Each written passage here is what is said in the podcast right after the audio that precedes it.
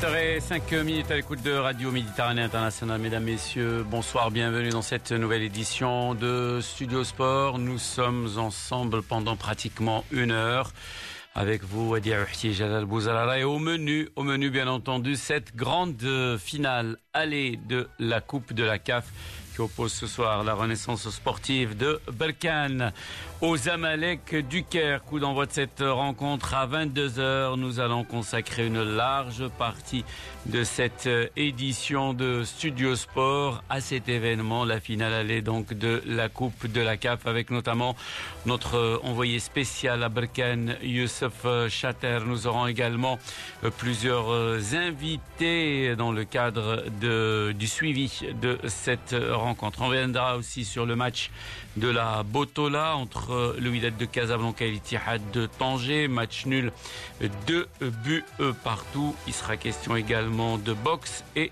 de football international avec euh, bien sûr l'arrivée de Griezmann, arrivée annoncée d'Antoine Griezmann au Barça, encore les rumeurs au sujet d'Allegri en Italie. Massa al-Khair. وديع. مساء الخير جلال مساء الخير لكل المستمعين الكرام. اذا كل الأنظار ستتجه مساء اليوم صوب القمة النارية بين النهضة البركانية والزمالك المصري لحساب ذهاب نهائي كأس الكونفدرالية الإفريقية.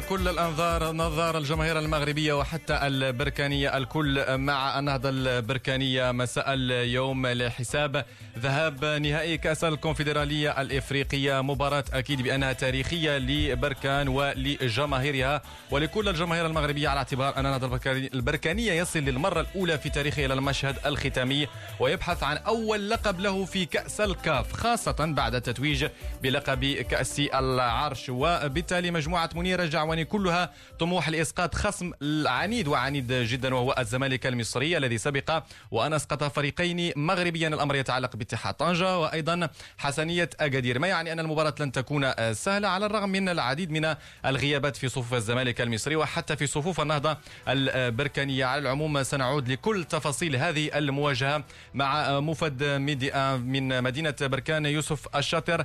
لكن قبل ذلك مستمعنا الكرام ولأن الوداد في نهائي Champions League الإفريقية وأيضا بركان في نهائي كأس الكاف بعد تتويج الرجاء الموسم الماضي من كينشاسا بلقب الكونفدرالية الإفريقية. ارتأينا أن نخصص ملف للعودة إلى تاريخ المشاركات المغربية مشاركات الأندية المغربية في الكؤوس الإفريقية. لماذا لم تكن تشارك بهذا الكم الهائل من الأندية؟ ولماذا لم تكن تصل إلى أدوار نهائية وتتوج في الغالب من الأحيان؟ وأيضا سنعود لسر توهج كرة القدم المغربية وخصوصا في شق الأندية على مستوى القارة السمراء. في هذا الملف الخاص.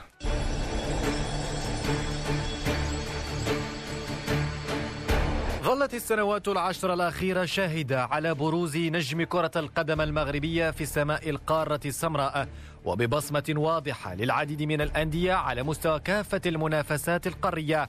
على رأسها دوري أبطال إفريقيا وكأس الكونفدرالية. ولأن المناسبة شرط ببلوغ فريقين مغربيين. الوداد البيضاوي ونهضة بركان نهائي Champions League وكأس الكاف. اخترنا في هذا الملف السبر في أغوار تاريخ المشاركات المغربية داخل أسوار الكؤوس الإفريقية وتطور حضورها في المشهد الكروي الإفريقي.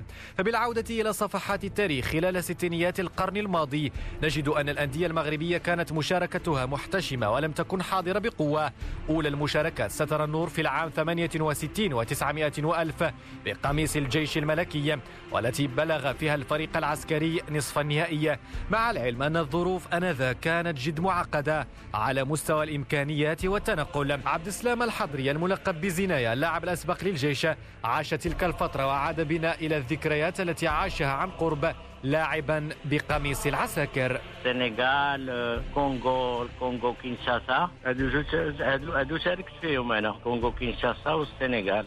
في ذاك الوقت ما الإمكانيات ما كانوش ما كانوش بزاف الإمكانيات. les voyages كانوا difficiles la chaleur c'était difficile aussi l'ambiance difficile كندير شي ولا كنجيبو شي نتيجة يا كنجيبو النتيجة كنجيبوها parce que c'était بزاف y a une grande équipe de غياب العديد من الأندية المغربية عن التنافس القاري. والاكتفاء بمشاركة الجيش الواحده في العام 68 و900 وألف يعود إلى العديد من الأسباب والعوامل يوضحها لنا الخبير في السياسات الرياضية الدكتور منصف اليازغي. هذا الغياب كان له اثره واتضح بأنه بعد خصوصا بعد هزيمة المغرب أمام الجزائر في 1979 تأكد بأنه غياب المغرب على منتديات إفريقية هو من الأسباب التي تجعل غياب لاعبين مؤهلين لخوض منافسات إفريقية وبالتالي انطلق ذلك الحضور والغريب في الأمر أنه لم يكن الحضور بوابة أكبر الفرق المغربيه التي هي الوداد أو الرجاء وإنما كان من بوابة النادي القنيطري الاكيد انه من خلال استعراض كل أسماء الفرق التي شاركت نجد فرق ربما قد قد تكون غريبة على البعض من من قبيل شباب محمدية عن فريق نهضة السطات عن فريق جمعية الحليب سنة 1984 يعني كلها أندية شاركت لكن ذلك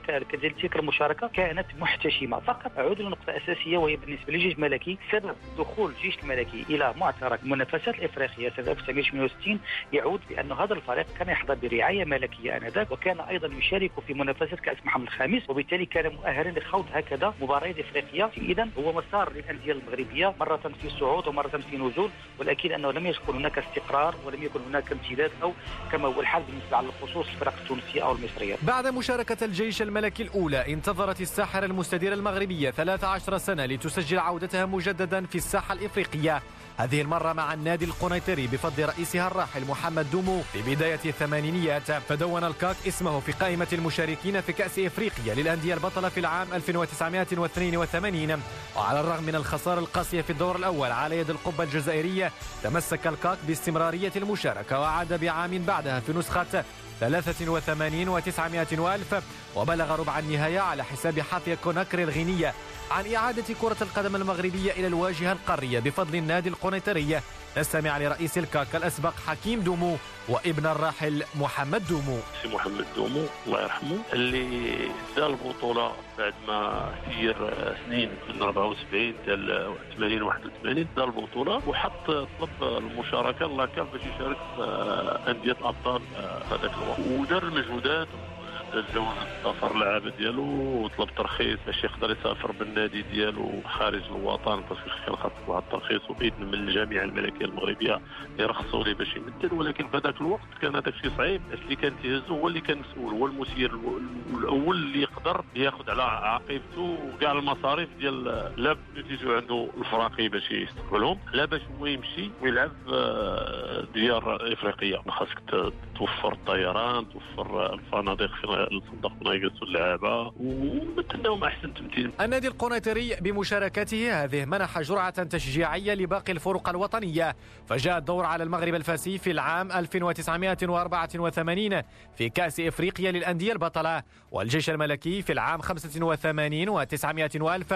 الأخير نجح في تحقيق الكأس آنذاك بمشاركة نجومه كالتيمومي والغريسي والمريس وباقي الأسماء. بعد التفوق في النهاية على حساب دراغون الكونغولية دون أن ننسى مشاركة الدفاع الحسني الجديد في العام 86 900 وألف. وفي نهاية الثمانينيات وبداية التسعينيات تغيرت معالم المشاركة المغربية في المنافسات القارية وبدأت ترتدي ثوب التتويجات بشكل مستمر. فريق الرجاء البيضاوي في العام 89 و900 وألف والوداد في العام 92 و900 وألف. بعدها عادت الرجاء لتتويج ب Champions League بكأسين عامي 97 و99 كما فاز الكوكب المراكشي بكأس الكاف في العام 96 وفي العام 2002 ستحقق الوداد كأس الكؤوس الإفريقية. بعدها توالى الحضور القوي في كأس الكاف وكان من نصيب الرجاء في العام 2003 والجيش الملكي في العام 2005 وتواصلت سلسلة النتائج الإيجابية للأندية المغربية مع الفتح الرباطي في العام 2010 والمغرب الفاسي في العام 2011 قبل أن يعود الوداد في العام 2017 لتحقيق دور الأبطال والرجاء كأس الكاف العام الماضي. عن سر توهج كرة القدم المغربية وعودتها القوية إلى قارتها السمراء نستمع للدكتور منصف اليازغي المتخصص في السياسات الرياضية. بداية الحضور القوي للأندية المغربية كان مرتب له منذ سنة 1995 لماذا 1995 هو تاريخ انطلاق لجنة مؤقتة تسير شؤون جامعة كرة القدم بعد النكسة أو بعد الهزيمة التي تلقاها المغرب في نهائيات كأس العالم 1994 بالولايات المتحدة شكلت لجنة مؤقتة بقرار من الراحل حسن الثاني وكان من أهدافها أن تشجع الأندية المغربية على المشاركات الخارجية على المستوى الإفريقي فلاحظنا أي بالرجوع إلى تاريخ المشاركة ماذا نجد؟ نجد سنة 96 97 98 99 كان المغرب يشارك ثلاث أندية في ثلاث منافسات. آنذاك كانت كأس افريقيا الأندية البطلة ثم كانت كأس الاتحاد الإفريقي ثم كأس الكؤوس الإفريقية. اي ثلاث منافسات إفريقية أصبح المغرب يشارك فيها بثلاث أندية وهي السابقة لم تكن في تاريخ كرة القدم المغربيه وبالتالي هذه اللجنه المؤقته دعمت هذه الأندية على مستوى الدعم المادي وأيضا أحيانا كانت توفر لهم الطائرة خاصة واحيانا تؤدي تذاكر سفر هذه الأندية. قاعدة من نلاحظ هذه العشر سنوات الأخيرة. ماذا نجد؟ نجد أنه المغرب إذا كان لم ي... إذا فاز بعدة ألقاب لأنه على الاقل في المناسبات الاخرى بلغ أدوار متقدمة قد تصل الربع أو النصف أو حتى لعب مباراة النهائي النهائيه والفشل فيها أحيانا. مما لا شك فيه أن الأمال تعقد بداية من مساء اليوم على نهضة بركان الذي يحلم بلقب تاريخي ينضاف إلى خزينة الكرة المغربية في القارة السمراء قبل أن تتجه الأنظار الأسبوع القادم صوب الوداد البيضاوي ونزاله ضد الترجي التونسي في ذهاب نهائي دوري الأبطال فهل يتحقق يا ترى سوبر إفريقي مغربي خالص؟ وحده المستطيل الأخضر من يمتلك الإجابة.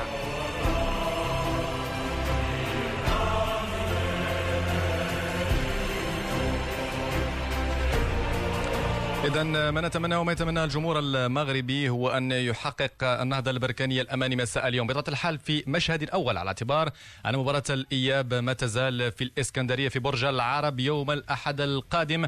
وبالتالي أول ربما رهان لمجموعة منير الجعواني ستكون مساء اليوم. إذا أمام الزمالك المصري في انتظار الوداد ضد الترجي الرياضي التونسي يوم الجمعة القادم. نفتح قوس على اعتبار أن الكونفدرالية الإفريقية عينت الحكم المصري جهاد جريشة لقيادة ذهاب نهائي دوري أبطال إفريقيا بين الوداد والترجي وهو الحكم الذي سبق وأن قاد نهائي العام 2015 الآن إذا نفتح دائما ونواصل في الملف النهضة البركانية ومباراة الزمالك ونفتح عين على هذه المدينة مدينة بركان التي ستكون بطبيعة الحال شاهدة على هذا الحدث التاريخي. كانت عاشت مجموعة من الأحداث سابقا خصوصا خصوصا مع هشام القروج. هذا الفريق الذي في العام 2010 2012 ما زال في قسم الهواة لكن اليوم عاد بقوة إلى قسم الكبار ولكن أكثر من ذلك توج بكأس العرش وبلغ نهائي كأس الكونفدرالية الإفريقية. عين على هذه المدينة مع هذا الملف للزميل يوسف الشاطر. مدينة بركان تتخلى عن طبعها الهادئ. ما قام به فريق نهضة بركان في آخر ثلاث سنوات جعل المدينة تتحول إلى عاصمة لكرة القدم الإفريقية. المدينة استقبلت على أرض ملعبها البلدي فرقا عريقة على المستوى الإفريقي كالاتحاد الليبي الإفريقي التونسي وفيتا الكونغولي. بركان كانت أيضا سعيدة باستقبالها لأول لقب في تاريخ الفريق.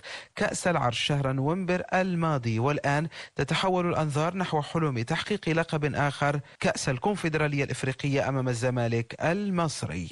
وأن ابتعدنا قليلا عن كرة القدم وكواليس ما يدور خلف ستار النهائي سنجد أنفسنا أمام مدينة صغيرة تتوسط المنطقة الشرقية للمملكة على بعد كيلومترات قليلة من وجدة ومن منتجعات السعيدية السياحية تعيش المدينة أساسا على ما تجنيه من الزراعة وما يريده مغاربة المهجر.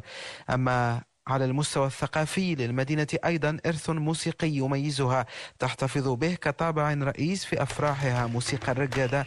إيقاع لن تجده سوى في شرق المملكة. تتقاسمه المدينة مع وجدة ومع المناطق المجاورة. كل ذلك يمنح المدينة رونقا خاصا ما زالت تحافظ عليه رغم توالي السنوات. وبالعودة إلى المباراة التفاؤل يبقى السمة الغالبة على ساكنة المدينة.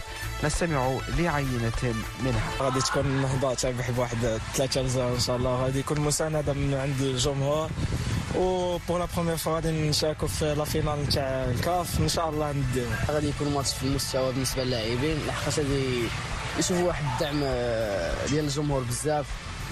كاين إقبالي على التيكيات بزاف هاد اليومين هادي. كنتمناو إن شاء الله اللعابه يكونوا في المستوى. كنتمنى المقابلة تكون في الصالح ديال النهضة البركانية بحكم الجمهور كلشي يساندها ونتمنى يكون النتيجه مزيانة. ان شاء الله نتمنى إن شاء الله النجاح للنهضه البركانية. خاطر كانت واحد المستوى عالي في كره القدم. ونتمنى لها النجاح إن شاء الله.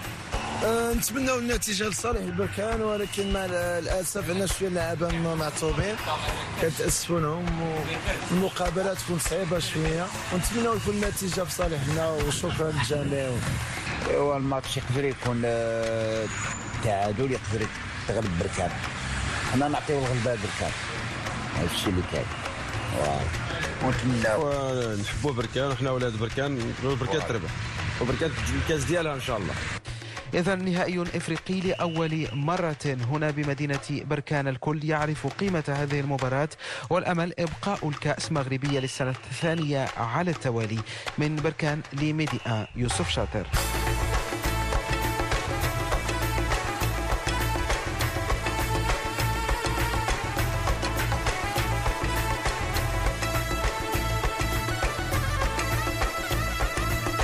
إذا إيقاعات الرقادة أكيد أنها ستكون حاضرة اليوم في الملعب البلدي ببركان لتدعيم النهضة البركانية في لقائها الهام أمام الزمالك المصري في تمام الساعة العاشرة. مساء نذهب مباشرة من دون إطالة إلى مدينة بركان لربط الاتصال مباشرة مع موفدنا إلى بركان يوسف الشاتر يوسف مساء الخير. مساء الخير وديع مساء الخير لجلال مساء الخير لكل المستمعين الكرام. مباشرة من مدينة بركان خمس ساعات أو أقل. عن انطلاق ذهاب نهائي كأس الكونفدرالية الإفريقية بين النهضة المحلية وفريق الزمالك المصري.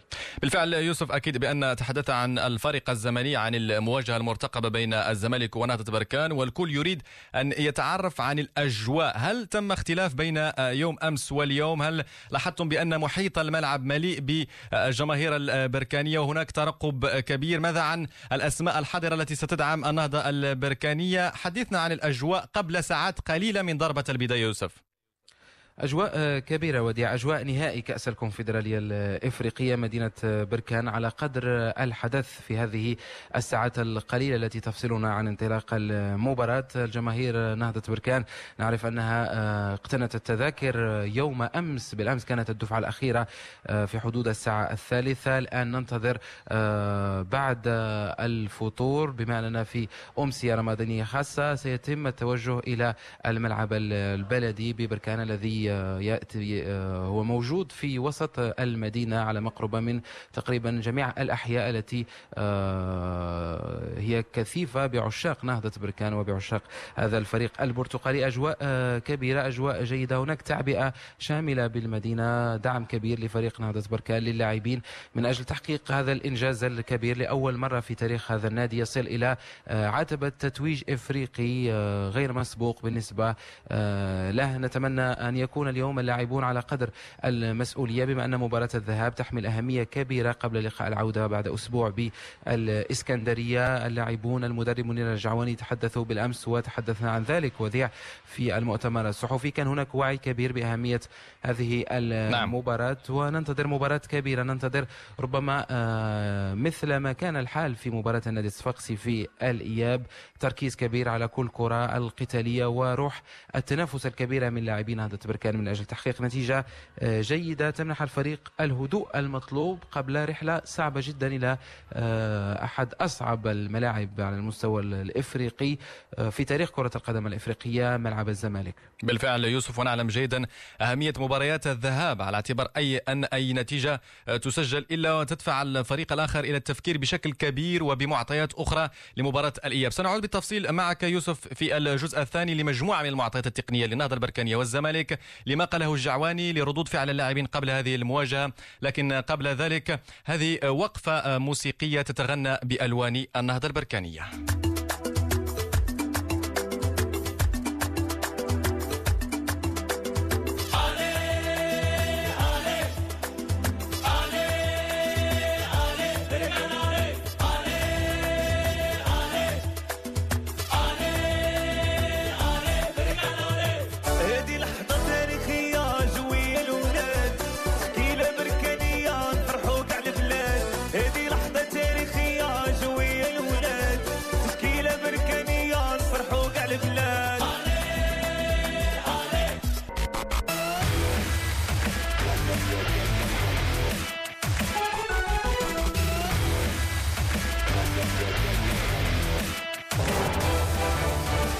الساعة تشير إلى الخامسة والدقيقة الخامسة والثلاثين في آه، آه، برنامج استوديو الرياضة في جزئه الثاني. بعدما توقفنا في الجزء الأول عند مجموعة من الأمور المرتبطة بمباراة النهضة البركانية والزمالك المصري لحساب ذهاب نهائي كأس الكونفدرالية الإفريقية المرتقبة. مساء اليوم في تمام الساعة العاشرة مساء بالملعب البلدي ببركان. دون إطالة كنا آه، قد آه، ابتدأنا معه في الجزء الأول مع موفد ميدي يوسف الشاطر نفتح الخط مرة أخرى لموفد ميدي يوسف للحديث عن مجموعة من الأمور المرتبطة بالنهضة البركانية خلال هذا اللقاء. يوسف عودة إليك مرة أخرى لكن هذه المرة للحديث بطبيعة الحال عن مجموعة من الأمور التقنية المرتبطة بالنهضة البركانية. الحديث هنا عن التشكيل المحتمل عن التكتيك المرتقب لمنير الجعواني. كيف سيتعامل مع هذا اللقاء؟ وأيضا آه، مجموعة من المعطيات والغيابات آه، بهذا الفريق. وأيضا في الزمالك المصري على اعتبار أن الخصم لن يكون آه، سهلا. مساء اليوم يوسف. مساء الخير وديع. مرة أخرى نعود مباشرة إلى بركان وينضم إلي في هذه الأثناء الصحفي الرياضي المصري محمود ماهر للحديث أيضا عن الزمالك الذي يبقى طرف هام في هذا النهائي الهام. محمود مساء الخير وعلى سلامتك المغرب. الله يسلمك يوسف. أهلا بيك واهلا بكل السادة مستمعي إذاعة ميد إيه. آه، في كل مكان. آه، طبعا آه، مشوار كان صعب مرهق طويل لكن طبعا الشغف هو اللي بيقود دايما الصحفي للأماكن البعيدة لتغطية الأحداث. النهارده يعني الأسبوع ده أنا بعيش أسبوع خاص جدا والمغاربة كلهم بيعيشوا أسبوع خاص نهائي الكونفدرالية ونهائي دوري أبطال إفريقيا لأول مرة في نفس الموسم. آه، أعتقد يعني حدث استثنائي وإن شاء الله هيكون في تغطية للمباراتين بالنسبة لي ودي آه، إضافة آه، بالنسبة لي كصحفي رياضي. طبعا ومتابعة خاصة لميديا النهائيين معا سواء هنا أو أيضا مع الزملاء حسن الجبري وفؤاد الحناوي في مباراة الترجي الرياضي التونسي والوداد البيضاوي. محمود نتحدث عن المباراة نهضة بركان. الفريق الصاعد بقوة في كرة القدم المغربية أيضا في كرة القدم المصرية. نجد فريق الزمالك المصري الذي يمتلك خبرة كبيرة على المستوى القاري خاصة في دوري الأبطال. نهضة بركان خلق المفاجأة. صار يمتلك خبرة أكبر. يبدو أن المباراة متوازنة إلى حد كبير الآن وحتى الزمالك المصري أخذ حذره من فريق نهضة بركان بعد المباراة الكبيرة التي قدمها وفاز خلال باستحقاق على النادي الصفاقسي بثلاثيه آه نادي نهضة بركان أنا بتنبأ له بالمستقبل أو تنبأت له بالمستقبل يعني في آه، سنة 2014 لما تأهل لنهائي آه، كأس العرش المغربي أمام النادي الفتح الرباطي وخسر المباراة. تنبأت وقتها إن هو ممكن يقدر يقتحم الثلاثي الثلاثي الكبير في البطولة المحلية وتأهل هو للبطولة الكونفدرالية أول مرة عندما آه، تأهل لنهائي الكاس آه، بصفته وصيف ولم يحالفه التوفيق في البداية لكنه اكتسب خبرة كبيرة جدا في الأربع سنوات الماضية في المشاركات الكونفدرالية بشكل مستمر وتاهله للنهائي هذا العام يعني نتاج لعمل منضبط لسيستم موضوع في إدارة النادي هدوء تام. حتى المدينة ربما المدينة عدم وجود صخب كبير في المدينة. المدينة هي مدينة صغيرة وهادئة جدا. آه, آه عدم وجود صخب كبير في المدينة يساعد اللاعبين على يعني الاسترخاء آه آه عدم وجود أضواء آه ربما هذه الأمور عكس مثلا مدينة الدار البيضاء الوداد والرجاء. هناك ضغط نفسي كبير على اللاعبين لكن في في بركان ضغط آه، آه، ضعيف بعض الشيء حتى غير وجدة. وجدة ربما هناك ضغط أكبر على لاعبي نادي مولوديه وجدة. نعم وسنواصل الحديث عن هذه المباراة محمود. لكن قبل ذلك مستمعينا الكرام دعونا نستمع لمدرب فريق نهضة بركان منير الجعواني الذي تحدث في المؤتمر الصحفي. بالأمس ماذا قال؟ نستمع إليه.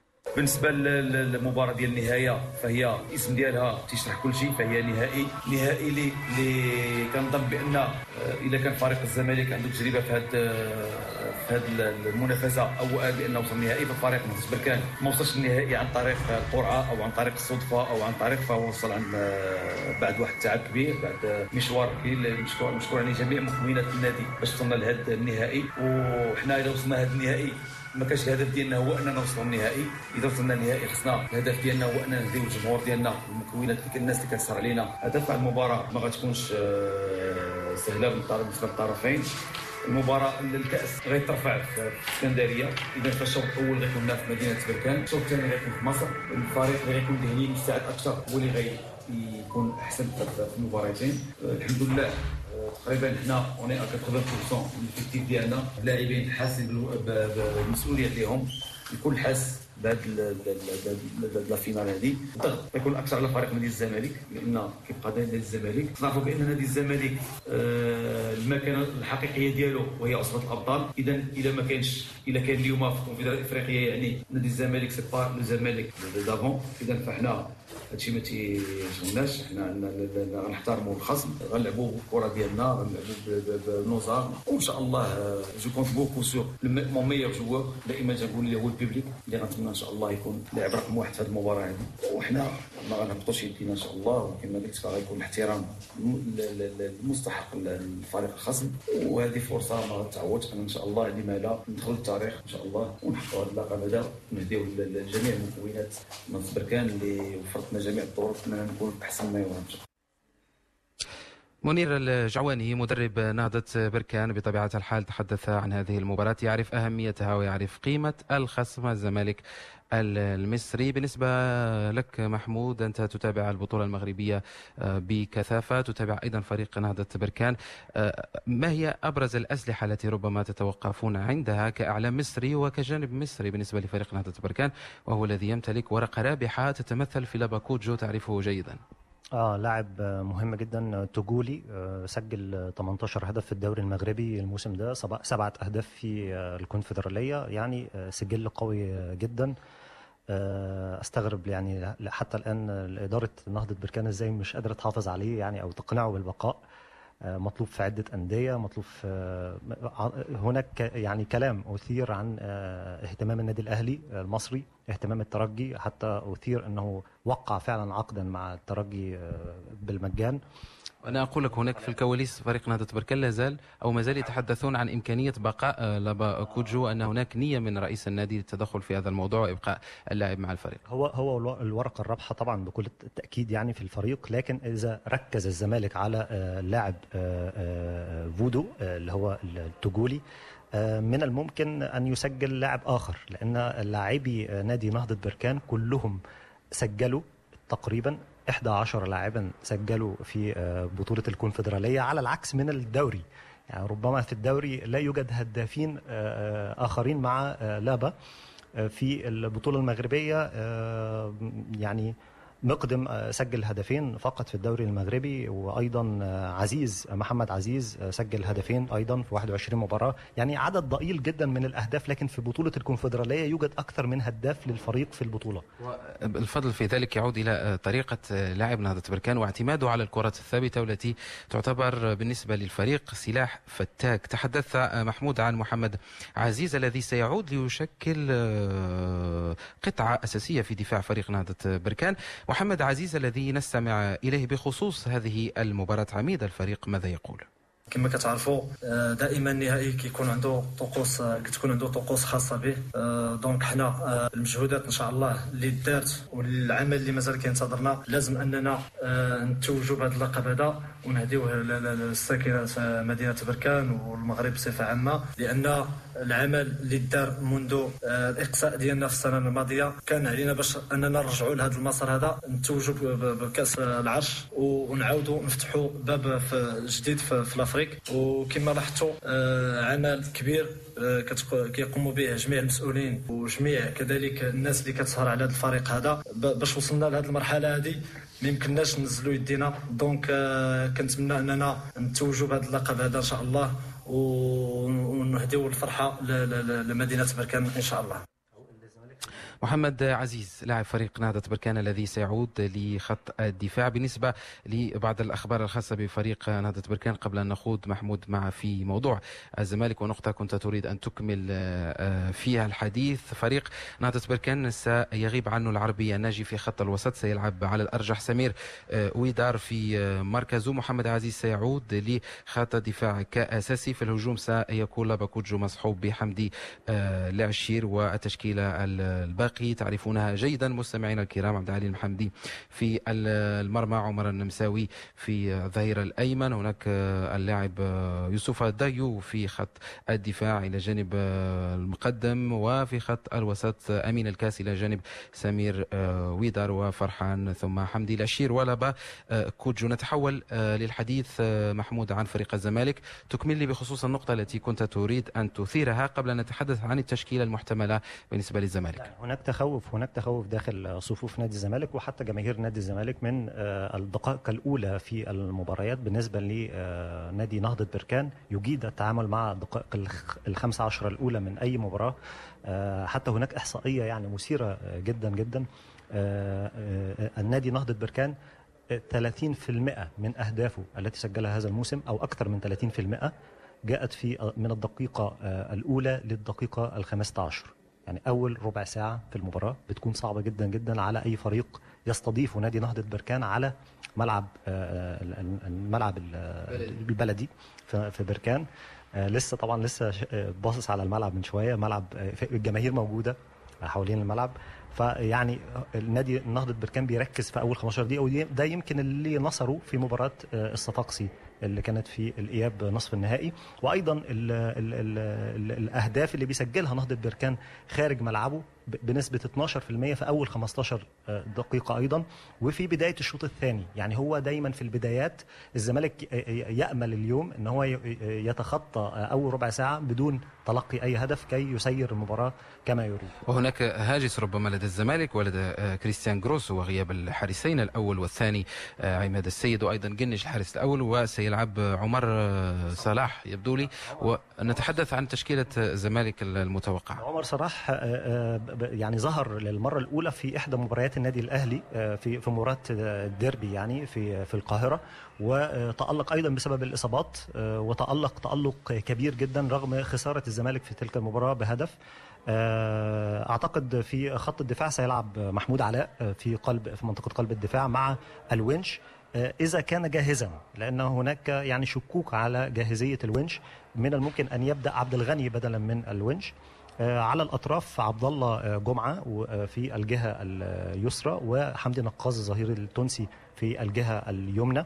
في منطقة وسط الملعب الارتكاز محمود عبد العزيز وطارق حامد وسيلعب بكهربا وأوباما أو زيزو وإبراهيم حسن. يعني إحداهما. من الممكن لعبه هو هو يركز على الهجمات المرتدة بشكل واضح وفي خط المقدمة سيلعب عمر السعيد اللي هو المهاجم رأس الحربه الصريح بدل من آه، طيب أو آه، بو طيب واحداد كان هناك آه، حديث إن هو سيبدأ باثنين مهاجمين لكن أعتقد إن هو سيلعب على الهجمات المرتدة لا يريد يعني ثقل حركه في الخط الأمامي. كما كان الحال في مباراة حسنية اكادير بمدينة اكادير الزمالك دافع كثيرا بمدينة اكادير غياب مهم لخالد بوطيب المهاجم الدولي المغربي المهاجم الأول لأرفي رونار الناخب المغربي. بي سنختم في ختام هذا الاستوديو المباشر من بركان بالاستماع إلى حزم إمام اللاعب عميد الزمالك المصري. ماذا يقول بخصوص المباراة؟ حازم إمام. المباراة مش مش أول مباراة لنادي الزمالك آه، في المغرب، إحنا يمكن في البطولة دي لعبنا أكتر من مباراة في المغرب والحمد لله أدينا فيها بصورة كويسة، أكيد المباراة النهائية بتختلف عن عن المباريات السابقة كلها، بس إحنا بيبقى نفس التركيز اللي إحنا أدينا بيه في طول البطولة بنبقى مركزين فيه زيه بالظبط في النهائي، طبعا المباراة مختلفة شوية لأن معظم اللعيبة ما لعبتش نهائي أفريقيا قبل كده، آه، إن شاء الله بإذن الله تبقى دي بداية. اللعيبة كتير عندنا إن شاء الله تبقى أول بطولة في نادي الزمالك الكونفدرالية على إيديهم إن شاء الله.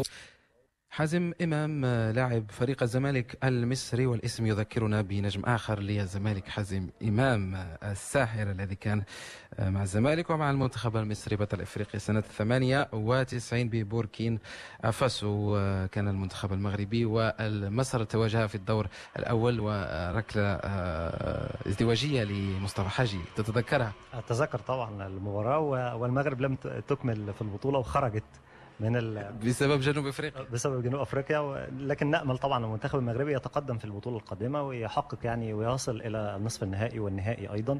بالنسبة لحازم إمام والكلام اللي هو قاله في المؤتمر أعتقد هو محق. يعني نادي الزمالك متفوق على الأندية المغربية بشكل واضح وصريح.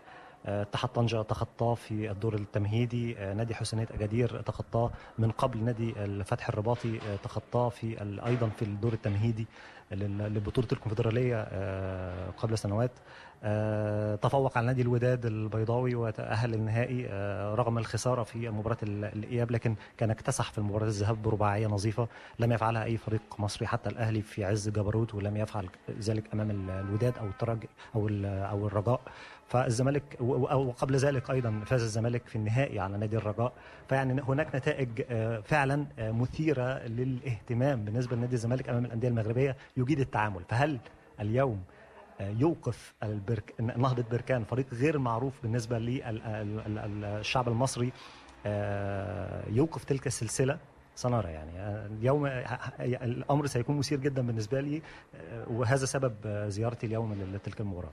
نعم نحن لا نتمنى ذلك ونتمنى أن يواصل نهضه بركان نتائجه الجيدة في هذه المسابقة ومواصله حتى تتويج بلقب كأس الكونفدرالية الإفريقية ختام هذه هذا الأستوديو المباشر من مدينة بركان الذي خصصناه للحديث عن مباراة نهضة بركان والزمالك المصري شكرا جزيلا لك محمود. شكرا جزيلا يوسف شكرا لكل السادة المستمعين. إن شاء الله نكون أفدناهم في الإطلالة السريعة دي على الإذاعة. طبيعة الحال محمود وتحياتي لكل المستمعين الكرام لناجي نبيل الذي رافقنا في تنسيق هذا العدد. وأعود إليكما جلال ووديع في الأستوديو بطنجة. Merci beaucoup Youssef Châtel, notre envoyé spécial pour cette grande finale allée de la Coupe de la CAF qui oppose ce soir à 22h la renaissance sportive de Berkane à l'équipe du Zamalek. Finale inédite. C'est la fin de cette édition de Studio Sport. Merci de l'avoir suivi. Excellente soirée à l'écoute de nos programmes.